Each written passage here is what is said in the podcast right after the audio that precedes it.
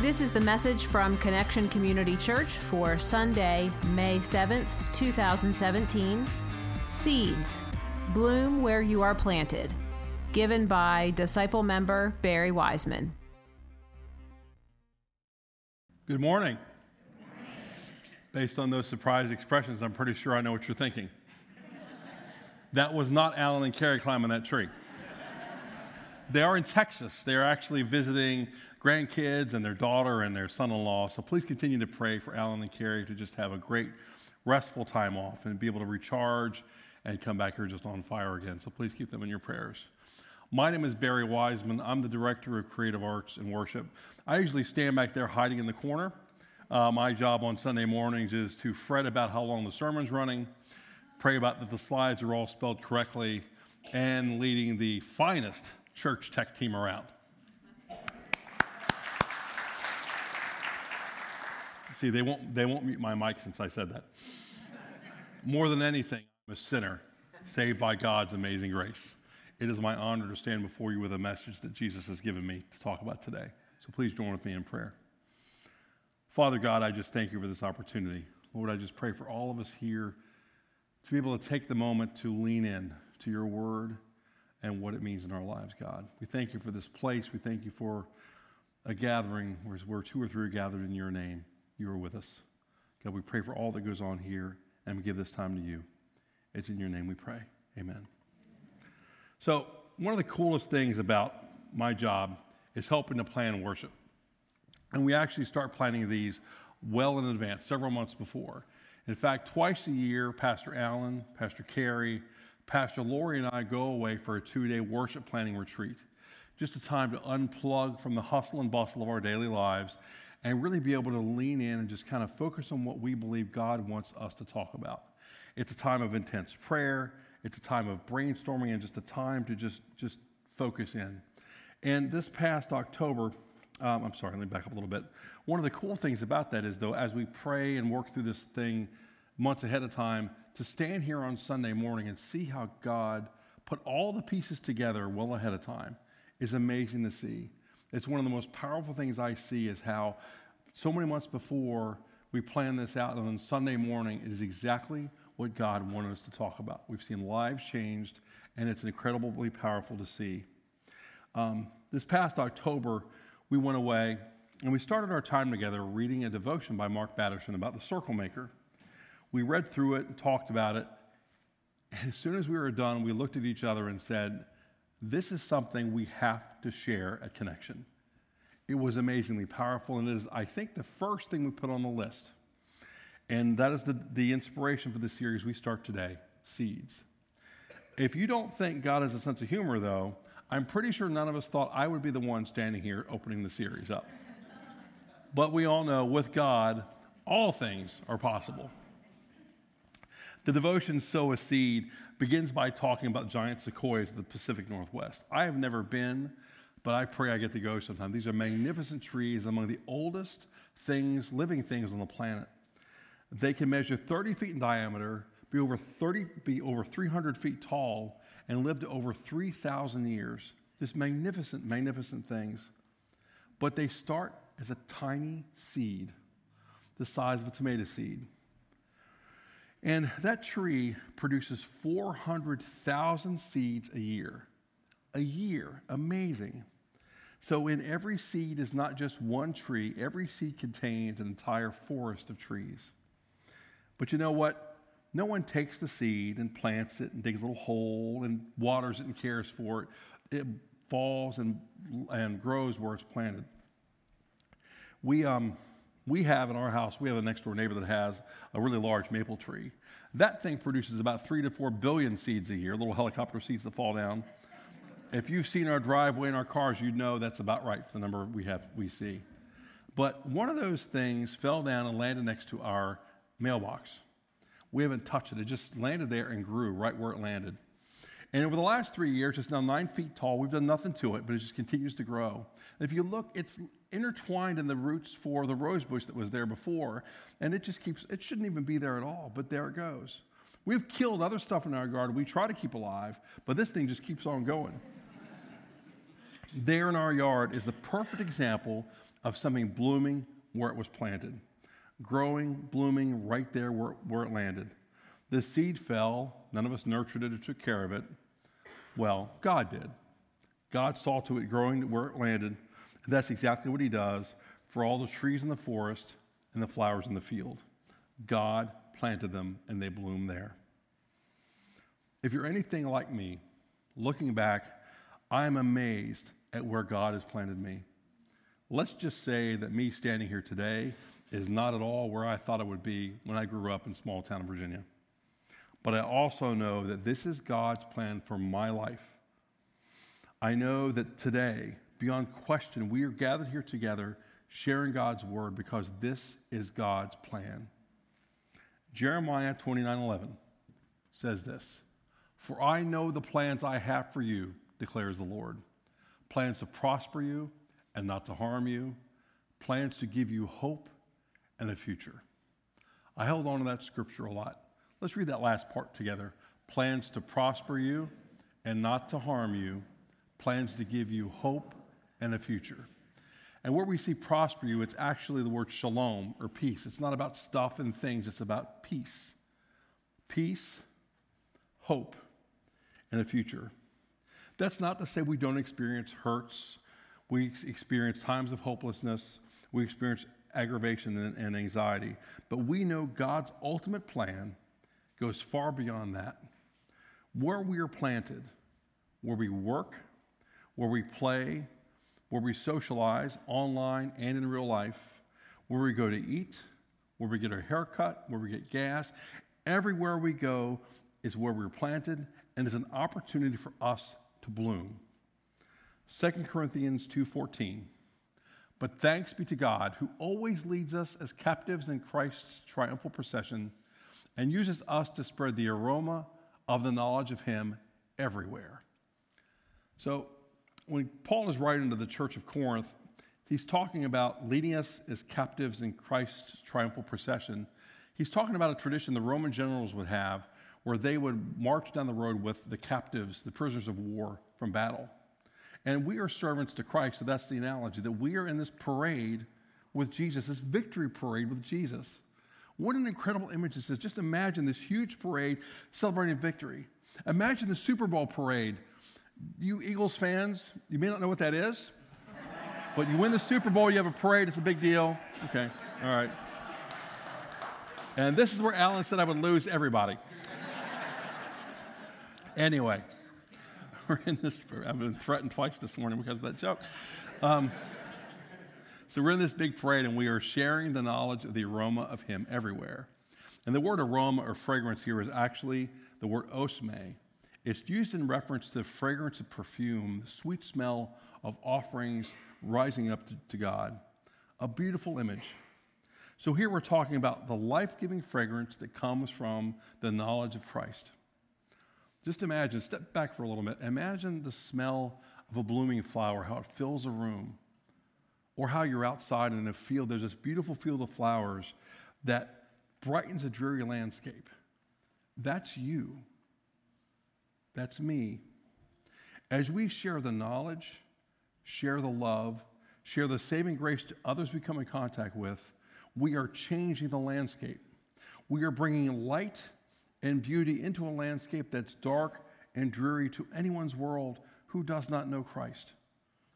We can do it at our jobs, in our time on the soccer field, in line to get coffee, everywhere we go, all that we do, we can bloom wherever we're planted by sharing Jesus everywhere we go.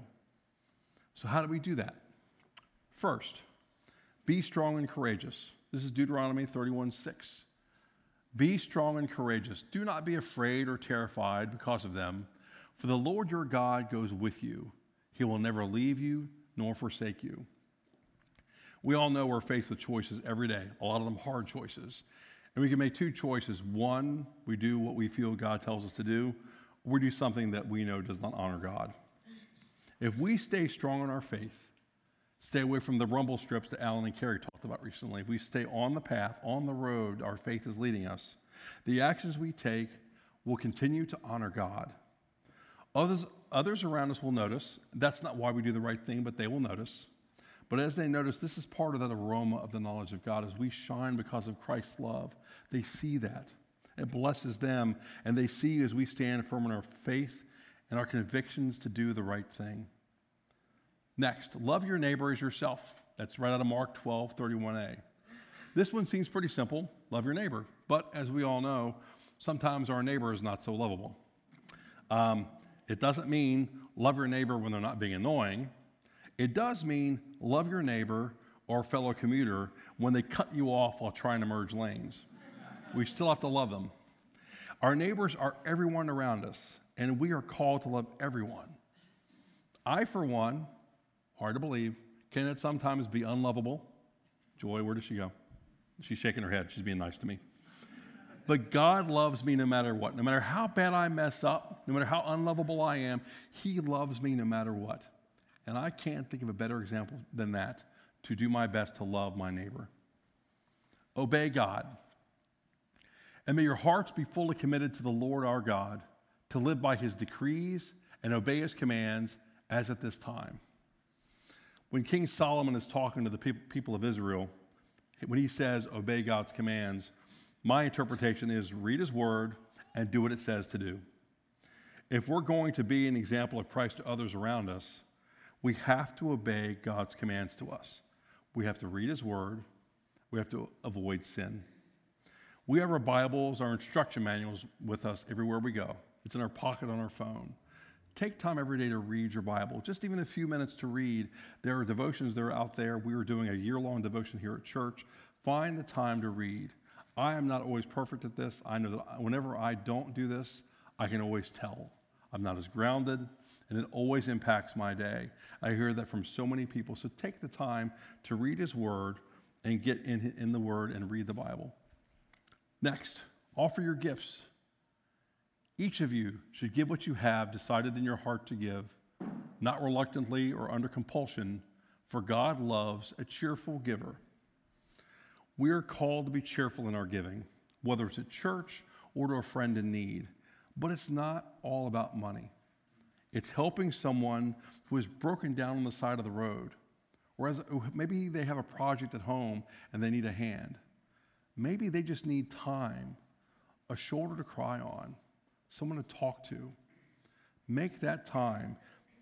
Maybe someone just needs you. God has given all of us certain gifts, and we should cheerfully use those to bless others, and they will see Christ in us. Next one, and this is our last one, the big one make disciples. There's a scripture that co- there's a scripture with this one. I'm gonna read. Therefore, go and make disciples of all nations baptizing them in the name of the Father and of the Son and of the Holy Spirit. That's Matthew 28 19. That's the big one. That's the Great Commission. It's our mandate. That's what we're called to do. But you know what? If you do the other things, if you be courageous, if you love your neighbor, if you obey God, offer your gifts, this one should come naturally. As you give off this aroma of the knowledge of God through all that you do, sharing God's love with others should just happen. Pray about how to share that with other people. Pray about sharing what God has done in your life. Tell people how God has made a difference to you. For many of you, I got to know your story through the lens of a video camera. I have filmed and edited dozens of testimony videos here, and I am constantly blessed and blown away by people's stories. Your faith, often in the midst of the most incredible circumstances, incredible adversity and pain has rocked me to my core. I have talked to people who, who have endured so much. They've talked, they've shared God at the workplace, in jail, in the line of the grocery store, the bedside of a dying loved one. And it is always, without fail, always drawn me closer to Jesus Christ. The real story of a man or woman who shares God's love in their everyday lives can be more eloquent, more powerful, and more life changing than any message given by the most experienced and gifted of pastors. And that's you. Your faith story changing people's lives. For me, I was one of those high school students who knew what he was going to do. I was a candidate at the Air Force Academy and was going to serve my country as a fighter pilot.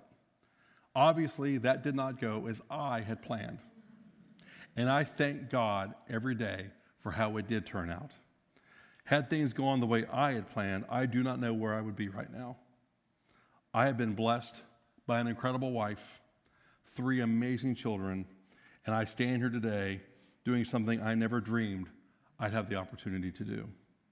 I was planted in a very different place than I ever imagined, but God's plans for me were far greater than the plans I had for myself. But what about you? Have you embraced what you may know deep down as God's plan, or have you run the other way? I challenge you this week to lean into God's plan, pray and seek His knowledge, pray about where you're planted and what His plan is for you.